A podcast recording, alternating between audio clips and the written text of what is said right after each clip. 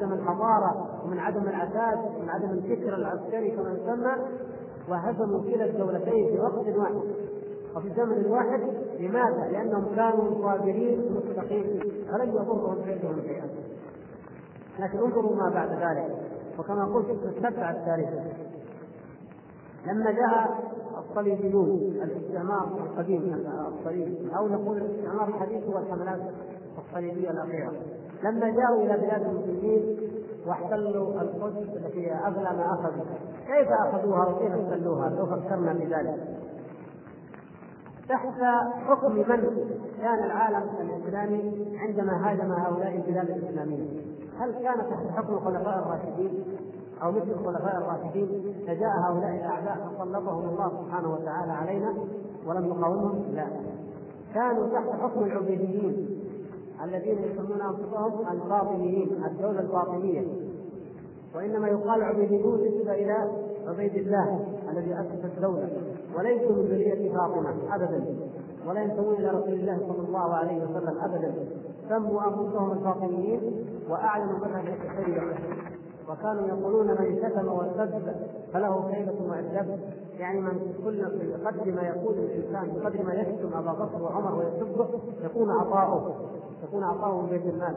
هذه الدولة العبيديه وكم قطعوا من امثله العلماء في المغرب الذين أنكروا أن أبوا أن يشتموا أبا بكر وعمر. وقالوا نحن على مذهب أهل السنة والجماعة. وأظهروا وارتقوا وكانوا في الحقيقة في الباطل زنادقة. يهود ومجوس. لكن أظهروا التشيع وأظهروا الرفض. التشيع هو باب الزندقه الأكبر كما سبق أن قلنا. يدخل منه من شاء ويقوي من شاء. الشاهد أن هؤلاء كانوا هم الذين يحكمون القدس لما جاءت الحملات الصليبية. جاءت هذه الحملات ودخلت القدس بدون أي مقاومة عسكرية وجمعوا أهل المدينة وقتلوا منهم سبعين الفا حتى جرت الخيل في الدماء إلى الركب لم يقاومهم أي مقاومة. في ظل هذه الدولة الزنديقيه الباطنيه الخبيثه فهل يقول أحد أننا كنا على درجه من التقوى ومن الصبر حتى ساد لنا الاعداء فغلبونا؟ لا. كلام الله سبحانه وتعالى لا يمكن أن يختلف ابدا وأن يتخلف. بل قال ذلك ولما خالفناه تجرأوا علينا وضرنا كيدهم لأننا لم يكن لدينا التقوى ولم يكن لدينا الصبر. والتتار لما جاءوا واجتاحوا العالم الإسلامي حتى دخلوا بغداد كيف كانت الأمة التي اجتاح التتار دولتها جلال الدين الشاه الذي حاربهم في معارك عظيمة في آه، بلاد ما وراء النهر وما حولها هذا سلطان كان من أكبر السلاطين الظلمة ومشهور عنه في التاريخ الظلم والبغي والعدوان. وقد هزمهم في عدة معارك لأن لديه جيشا قويا ودولة كبرى ولأن المسلمين فيهم الشجاعه وفيهم الغير على دينهم. لكن في الأخير هزم بظلمه حتى إنه طلب المساعدات. جلال الدين طلب المساعدات من السلاطين السلاجقة الاتراك في الغرب. طلب من الاتراك الذين كانوا خاضعين للخليفة الاسلامي في بغداد أن يساعدوه. فأبوا. فأغار جلال الدين أغار باليوسي على كثير من بلاد الفارس ونهب الأموال ونهب الذرية وأخذ العتاد. فلما قالوا هذا ظلم وهذا جور قال أنا آخذه حتى أحارب به التتار فظلم المسلمين في حارب التتار كما زعم وكان من أكثر الحكام ظلما وجورا وكانت الشعائر مهملة في أيامهم في أيام دولتهم وكانت السنة خفيه والبدع معلنة ومجاهر بها وكانت الطرق الصوفية تسيطر على العامة وكانت البدع الكلامية تسيطر على الطبقة المثقفة ففي ظل هذه الاوضاع تقدم التتار واحتلوا ذلك الظل حتى جاءوا إلى بغداد. ولما جاءوا إلى بغداد من الذي فتح لهم بغداد؟ هل هي أمة مستقيه صابره على أمر الله؟ سلط الله عليها هذا العدو هكذا؟ لا. الذي فتح لهم بغداد كان ابن العلقم الوزير وزير الخليفة، الخليفة اتخذ وزيرا رافضيا. وهذا الوزير هو الذي ادخلهم إلى بغداد بتخطيطه وإلا فإنه لا تكاد أن يرجع عن بغداد وقال يكفي اننا وصلنا إلى هذا إلى هذه البلاد. وخوفه بعض أتباعه وقالوا له أيها الملك ان إن أمير ان حاكم هؤلاء المسلمين وخليفتهم من ذرية نبيه محمد صلى الله عليه وسلم. من آل محمد صلى الله عليه وسلم. هو من ذرية العباس. لكن هكذا قالوا له. وان من يقصد رجلا منهم أو يأخذ ملكه فإن الله عز وجل يسلط عليه ويسلب ملكه. فلا فلا تقاتله كلام. هكذا مجرد كلام. رخاته ذاك وبقي أشهرا وهو على الجانب الشرقي من بغداد ولم يقتحمها ولم يدخلها فجاء إليه ابن العقل وكتب إليه وزين له الأمر وأنك إن اقتحمت وفتحت ودخلت فلا شيء عليك. وأن لا تصدق ما قال لك هؤلاء الذين قالوا إن الله يدمر ملكك إذا احتللت هذا البلد.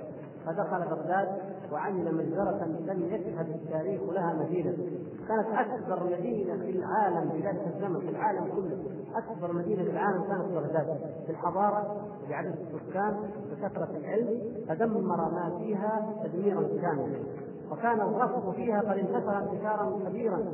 وكان أهل السنة مضطهدين اضطهادا شديدا في الأزمنة المتأخرة. وكانت من اسوء ما يمكن من جميع النواحي.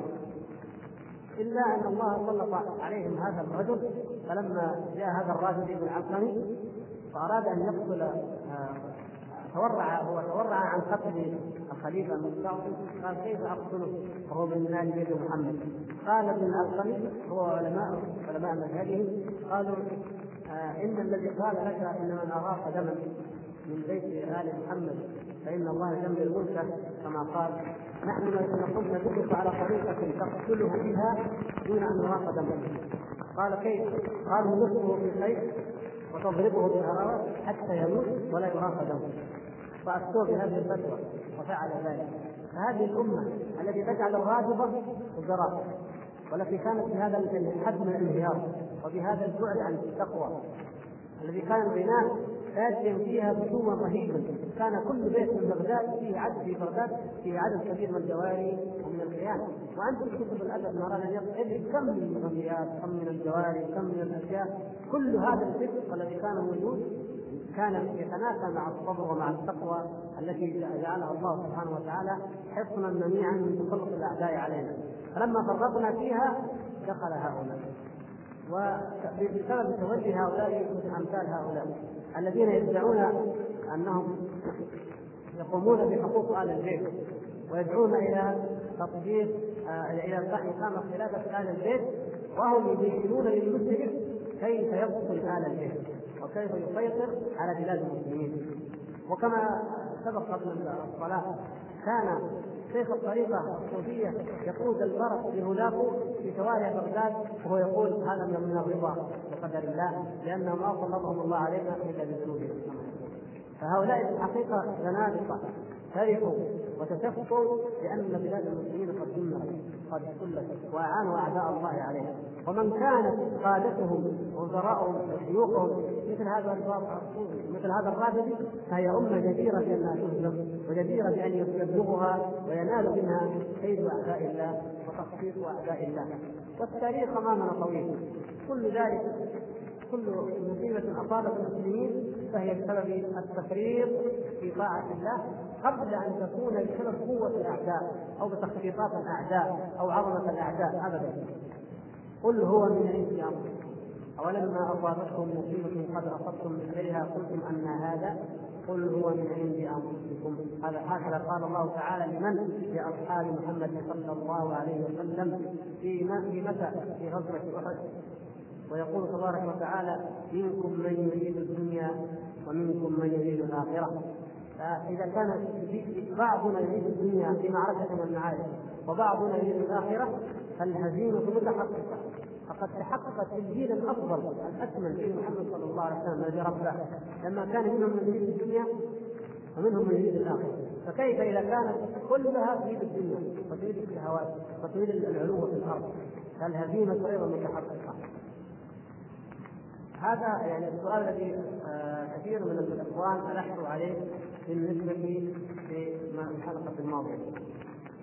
وأيضا هنا السؤال يدل على ذلك. نفس القضية يعني اثروها الإخوان بكثرة يقول لو سلمنا بما قلت من المصائب التي نزلت بالمسلمين بسبب الذنوب التي ارتكبها المسلمون هل يعني أننا لا لا نقاوم أعداء المسلمين ونشتغل فقط باصلاح المسلمين ليرفع عنا هذا البلاء؟ وهل هذا أننا لا نقاتل الروس واليهود لأن الله سلطهم علينا بسبب أعمالنا؟ أفيدونا جزاكم الله خيرا. هذا أنا قلت إن هذا كلام الصوفيه هم الذين يرضون ويقولون نسلم لأن هذا تفريط من الله كما يقولون.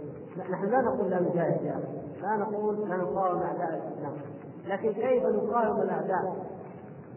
كيف نجاهد الاعداء؟ كيف نضمن أننا ننتصر في هذا الجهاد؟ نصلح أنفسنا اولا ونصلح عقيدتنا قبل كل شيء. ونصلح إرادتنا لوجه الله تبارك وتعالى. ما دام فينا من يريد الدنيا وفينا من يريد الآخرة لن ننتصر ابدا مثل ما قلنا عن اصحاب محمد الله ابدا. فلذلك نبدأ من البداية الصحيحة. الذي يقول إننا لا نقاوم أعداء الإسلام أو لا نقاوم اليهود أو لا نقاتلهم هذا والعياذ بالله من من افضل الحدود. وهذا هو الذي كما قلنا من الزنادقه مهما اظهر من الاسلام لكن الذي نريده والذي ندعو إليه هو ما دعا إليه رسول الله صلى الله عليه وسلم. وهو ما صرح به كتاب الله سبحانه وتعالى. من أننا لا بد لنا من أن نعتصم بحبل الله جميعا. ولا نتفرق. لا تحرقنا الاهواء فتكون رايه واحدة. سئل رسول الله صلى الله عليه وسلم عن الرجل يقاتل حمية. والرجل يقاتل رياء والرجل يقاتل لكي يقال عنه كذا فقال رسول الله صلى الله عليه وسلم من قاتل لتكون كلمة الله هي العليا فهو في سبيل الله. الحرب الوطنية الحرب من أجل القومية الحرب من أجل الأرض هذه لا تنتج نصرا أبدا. هكذا قال رسول الله صلى الله عليه وسلم. أما أن الإنسان يدافع عن أرضه أو يدافع عن نفسه هذه حالة غير حالة انك تدافع عن نفسك ومن من قتل دون ماله فهو شهيد. هذا غير أنك تجعل نيتك من الجهاد تحرير الأرض أو حماية الأرض بل يجب أن تكون لأداء كلمة الله سبحانه وتعالى. وفرق بين جهاد الدفع جهاد فيه دفع عدو هجم عليه وبين جهاد أنت تبدأه كما بدأ النبي صلى الله عليه وسلم بدأ في إعداد القوة المؤمنة في مكة بالايمان ثم في المدينة. آه، آه، بدأت الدولة وقامت له دوله وعمل المعاهدات مع اليهود ورد المجتمع على الإسلام وعلى التمسك به ثم بدأ يبعث السرايا ثم بدات كانت غزوة بدر. فرق بين هذا الجهاد الذي هو عن تربية وعن إعداد لإقامة دين الله عز وجل في الأرض وبين الجهاد الدفع الذي هو نازله أو كارثة. أنزل للمسلمين فيضطر انسان أن يحمل السلاح وان يدافع لكن في الحالين لا غنى لنا مطلقا عن العودة إلى التمسك بالعقيدة الصحيحة وبكتاب الله وسنة رسول الله صلى الله عليه وسلم وبالتقوى وبالصبر والا يكون لأحد من ممن يجاهد أو يقود في الجهاد حظ يعني اغاثه للدنيا أو طلب لها. وما أجهض الدعوات أو الحركات الجهادية الإسلامية في كل زمان تقوم فيه ما أجهضها ووأدها إلا أنه كان يدخل فيها الذي يريد الدنيا كان يدخل فيها الذي لا يريد الإسلام أصلا وكان يدخل معها كل دخيل. فإذا رأى أعداء الله تعالى من الكفار والمستعمرين إذا رأوا أنهم سينهزمون وأنهم ينبغي لهم أن يرحلوا أو ينسحبوا ولوا الأمور وكلوا الأمور لمن؟ لهذا الذي يريدونه الذي ربوه على علمه فيكون مسلما بالاسم فيكون لديه آه، جبهة أو حركة أو كذا فيولونه وهو الذي يذكر بالدعاة الحقيقيين أو بالمجاهدين الحقيقيين. تجارب طويلة مرت للمسلمين في جميع البلاد ونسأل الله عز وجل أن لا تتكرر علينا وأن نأخذ منها العبرة وأن نأخذ منها العبر فهذه حقائق واقعية نعيشها الآن وعاشها اجدادنا في التاريخ من قبل. آه، في الأقسام التي ذكرت ما الأعمال التي تخرج من الملة وما هي الأعمال التي تخرج من دائره الإيمان؟ حقيقة كان كلامنا المقصود فقط محصور فقط في قضية الاتباع وتحكيم الرسول صلى الله عليه وسلم. فمن لم يحكم الرسول صلى الله عليه وسلم فهو خارج من الملة. وأما الذي يخرج من دائرة الإيمان ويبقى من دائرة الإسلام فهو من حكمه من حيث المبدا والأصل لكن بقي في نفسه حرج من حكمه صلى الله عليه وسلم لم يكن هناك يقين فيه. فالذي يخرج من الملة هو عدم تحكيم الرسول صلى الله عليه وسلم ابتداء. إما بان يحكم القواعد المنطقية أو الفلسفية فيكون من هؤلاء الثلاثة الضالين الخارجين عن الملة وإما بأن يحكم إذا كان من النوع الثاني من أنواع بان يحكم شريعة غير شريعة محمد صلى الله عليه وسلم ويفتح لها المحاسب وتجري أحكامها على على الناس. كما بين ذلك الشيخ محمد بن إبراهيم رحمه الله تعالى في رسالته القيمة الصغيرة التي عنوانها تحكيم القوانين. ذكر أنواع التحكيم وأن ذكر الذي يخرج من الملة والذي لا يخرج من الملة. ونقول من ناحية الحكم أو التحكيم أن نفس ما قلنا في التأويل. التأويل منه ما يكون كفر ومنه ما يكون بدعة أو معصية ومنه ما يكون خطأ. الحكم بغير ما أنزل الله هكذا الإسلام يدخل في هذه الأقسام. لكن كيف نعرف؟ ننظر. الإنسان قد يأتيه قضية وهو قاضي مسلم ويحكم بما أنزل الله ويلتزم بأحكام الله وشريعة الله فيخطئ في قضية. يحكم بخلاف الحق.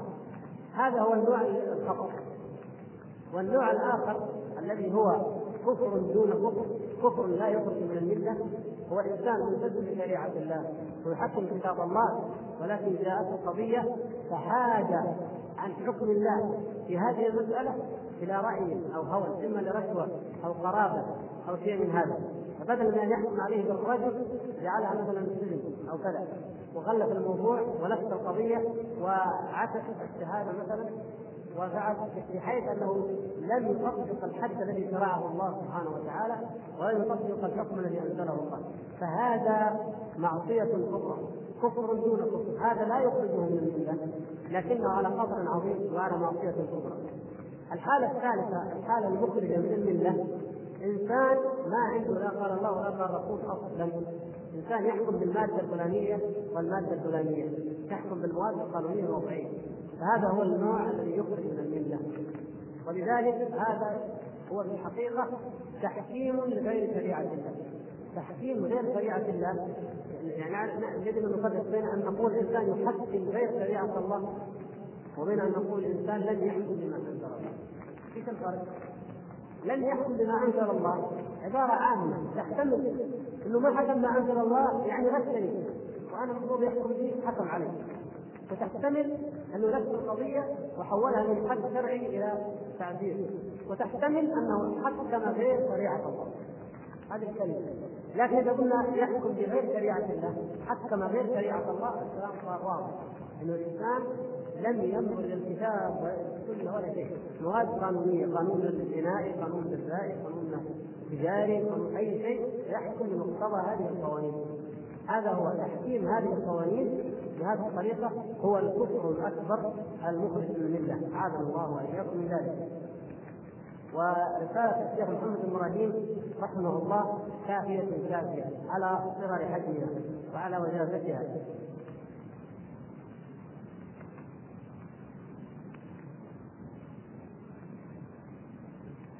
قال بعض أهل العلم إذا دخل الاعداء كبرا من ارض المسلمين وجب على المسلمين قتالهم.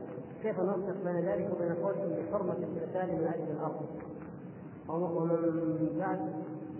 المهم يعني يعني أظن جواب واضح. قلنا الفرق في النية. وإلا قلت أن من قتل دون مال فهو شهيد كما قال النبي صلى الله عليه وسلم. لكن الفرق في النية نية الجهاد. جهاد الدفع غير جهاد الطلب. وجهاد الطلب بحسب النية. وتتعين به النية أكثر وهو أنك تقاتل حتى وأنت تحت راية إسلامية صحيحة شرعية قائمة لتحارب أعداء الله حتى في هذه الحالة يجب أن تكون نية القائد ونية الجنود أن أن تكون إعلاء يعني إعلاء كلمة الله أن يكون قتالهم لاعلاء كلمة الله كما قال النبي صلى الله عليه وسلم من قاتل لتكون كلمة الله العليا فهو في سبيل الله. وهذا هو الذي ينطبق عليه أنه مجاهد في سبيل الله تعالى. هذا هو الذي ينطبق عليه. لكن لو أنت في أرضك وجاءك عدو فياخذها وانت في بيتك وهجم عليك واحد عليك وعلى أهلك فقمت هذا يسمى دفع الصائم. قال عليك أحد يعني. فخرجت ودريا زاد كانت عن عرضته فقتله. ثم قال النبي صلى الله عليه وسلم قال يا رسول الله أرأيت إن قتلته؟ قال هو في النار. قال أرأيت إن قتلني؟ قال فأنت شهيد هذا هو. هذا يكون شهيد. فأنت الآن يعني أردت أنك تدفع عن نفسك وعن أهلك عن عرضك وقتلك وهو قائد معتدي عليك بالظلم فأنت شهيد. لكن غير أنك تنوي بأنك تقاتل الكفار وتخرج تقاتلهم اما رياء وإما وطنية وإما حمية وإما عصبية وإما لأي غرض من الأغراض. ولا سيما ونحن الآن في عصر الشعارات. الآن الرايات كل راية لها شعار. من كانت رايته وطنية تحرير الوطن وإقامة مثلا دولة ديمقراطية أو دولة وطنية فهذا هو الذي ليس في سبيل الله. وإنما يكون القاتل المسلم لإعلاء كلمة الله ليكون خالصا لوجه الله وليقيم دولة تحكم شرع الله. وأرجو أن ما نكثر هذا الموضوع لأنه واضح. يتجرأ كثير من الشباب استنادا إلى بعض الاخطاء التي يفعلها المسلمون على تكفيرهم. فما هو تعريفهم عن هذا؟ التكفير حق لله عز وجل وليس حق لاي أحد وليس من التشفي ولا من المعاندة فأصحاب البدع هم الذين يقولون لا نكفر إلا من كفرنا ولا نبدع إلا من بدعنا. وأما أهل السنة والجماعة فيقولون لا نكفر إلا من كفره الله ورسوله. ولا نبدع إلا من بدعه الله ورسوله حتى لو كفرنا وهو غير كافر لا نكفر لا ننتقم لأنفسنا ابدا. فمن كان حكمه الكفر فإنه يحكم عليه بالكفر ومن كان دون ذلك فليكفر كما شرع الله وكما أمر الله. ولكن يجب علينا أن نفرق فرقا مهما بين الحكم المطلق وبين الحكم المعين. الحكم على المعين لا بد فيه من تحقق شروط ومن انتفاء موانع. إذا جاء أحد قال لك ما حكم الذين يأكلون أموال اليتامى ظلما؟ نقول إن الله سبحانه وتعالى يقول إن الذين يأكلون أموال اليتامى ظلما.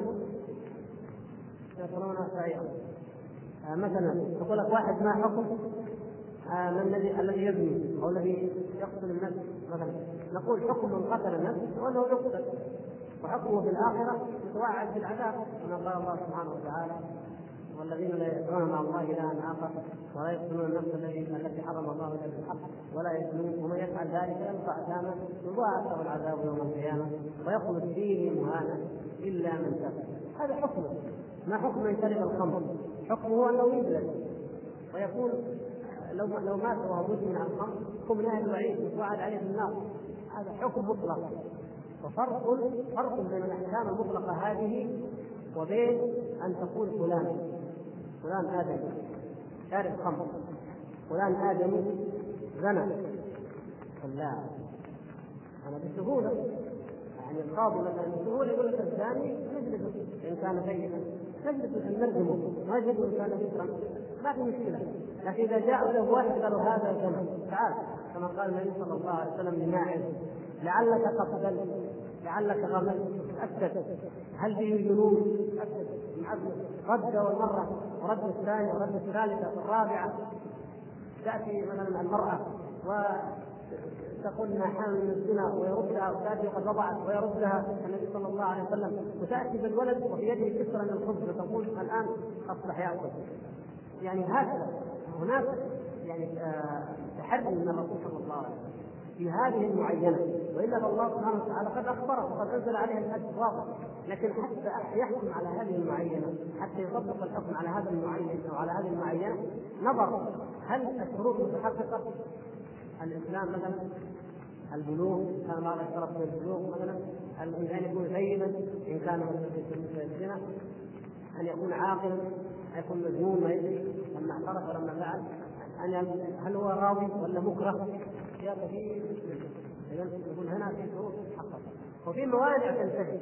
أيضا انتفاء الموانع في أحكام الدنيا كما تكون في أحكام الآخرة. فمثلا من الموانع التي التي فيما ينتهي عامل الإكراه ينتهي عامل الجهل في بعض في بعض الأمور دون بعض لكن المهم كل قضيه كل قضية أحكام تفصيليه وبالنسبة لما عند الله سبحانه وتعالى في الآخرة نفس الشيء. نقول من من ارتكب هذه الذنوب من فعل هذه المعاصي حق عليه وعيد الله سبحانه وتعالى. لكن هذا المعين أقول هذا الثالث وهذا الثاني هذا في النار لا أقول ذلك. لماذا؟ لأنه قد يكون قتل نفسا وقد يكون سرق قد يكون زنى. هذه سيئته التي يجازى التي أنا أقول أنه يجازى عليها عند الله عز وجل بالعذاب أو بالوعيد لكن هناك احاديث هناك آيات في ماذا مثلا الحديث الذي فيه فضل الصلاة. الاحاديث التي فيه فضل الجهاد في سبيل الله. وان من قتل في سبيل الله يكفر الله سبحانه وتعالى عنه خطاياه. هنا احاديث هنا هنا يعني دلائل وهنا دلائل. فهذا الرجل ربما يكون زنى أو لكنه يمكن يكون مات شهيد. والشهيد يكفر عنه ربما يكون مات مثلا سائل ربما تكون صلاته صحيحة وقائم بحق الصلاة ومع ذلك زنى. هذا يقع قد يقع. فهنا تتعارض الأمور. لا أدري عند الله عز وجل مسؤول من الحسنات والسيئات. لا أدري أي القصتين هو الذي يترجح لذلك أنا لا أحكم على المعين. أحكم على الفعل نفسه واسمع به. لكن المعين لا احكم الدنيا لا اتسرع الا اذا تبينت البينات. وفي الآخرة أعلم ان هناك ميزان كما في حديث صاحب البطاقه مثلا كما تعلمون الحديث أن الله سبحانه وتعالى يأتي برجل أو ياتي برجل؟ لديه من الآثام ومن الخطايا مثل الجبال. فيحاسب بين يدي الله عز وجل فيستيقن أن مصيره إلى النار.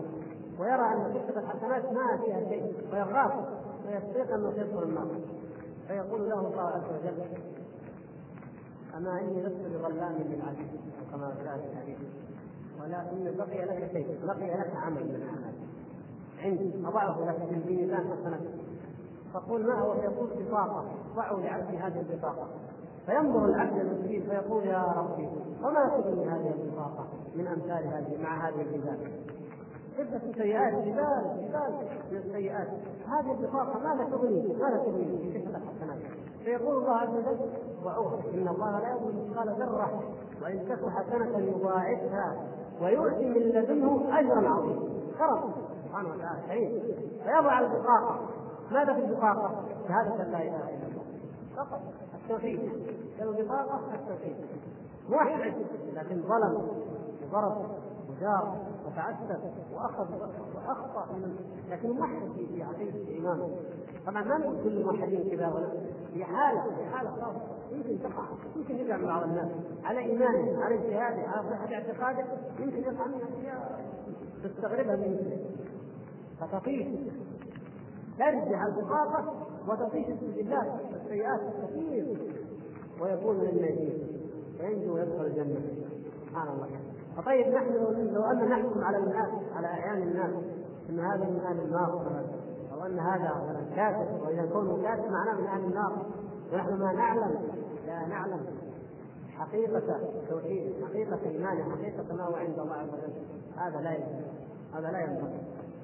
وهذا من مما أخطأ فيه الخوارج وضلت عندما كفروا المسلمين بالمعاصي والذنوب أما من عمل عملا من أعمال الكفر وقامت عليه الحجة أو كان عمله مما يشهد ظاهره بمحادة النصوص يعني المحادة والمعاندة غير الخطأ أو التقصير في الطاعة أو ارتكاب المحظورات.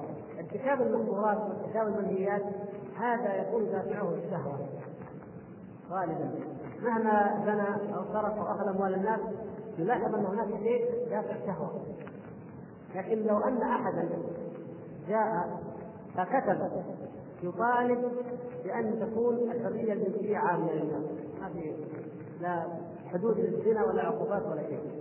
وأقيمت عليه الحجة لأن هذا حرام. هذا ما أمر الله. وهو وعلم أن الله تعالى حرم الزنا ورسوله صلى الله عليه وسلم حرم الزنا وأصر على ما كتب وعلى هذه الدعوة. هذا يكون كافرا مرتدا لماذا؟ لأن هنا دخل عنصر آخر. غير أنه فعل هنا جاءت قضيه المحاسبه والمعاندة لأمر الله ورد أمر الله والاعتراض على أمر الله. فهذا غير الذي يبني ولو بنى مئات المرات طول عمره. غير وهذا الذي كتب هذا الكلام لو ما زنى لو لم يبني ولا مرة. لكن دعا إلى إلى إلى حلال الزنا وأن يكون حلالا مباحا وكتب ذلك. ثم قلنا له هذا ما حرم الله وعرف ذلك. هذا يجب أن يقتل كفرا مرتدا. يقتل ولا يغسل ولا يصلى عليه ولا يقبر في مقابر المسلمين.